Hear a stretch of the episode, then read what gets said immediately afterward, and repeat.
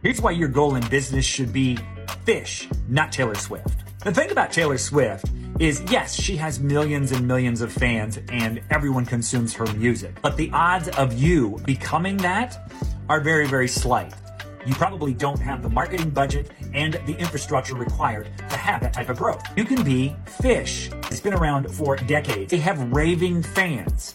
100 to 1,000 fans, depending on the price point of your service or product, is enough to have a great business. You just need people that know you, like you, trust you, and most of the time want to do business with you over and over again because you continue to solve their problems. Why are so many people obsessed with the large numbers of followers and large numbers of views? Most of those will not translate into leads or sales. Your focus should be MVA, minimum viable audience. If you found some value in this, check out some of my other videos. Shortcast Club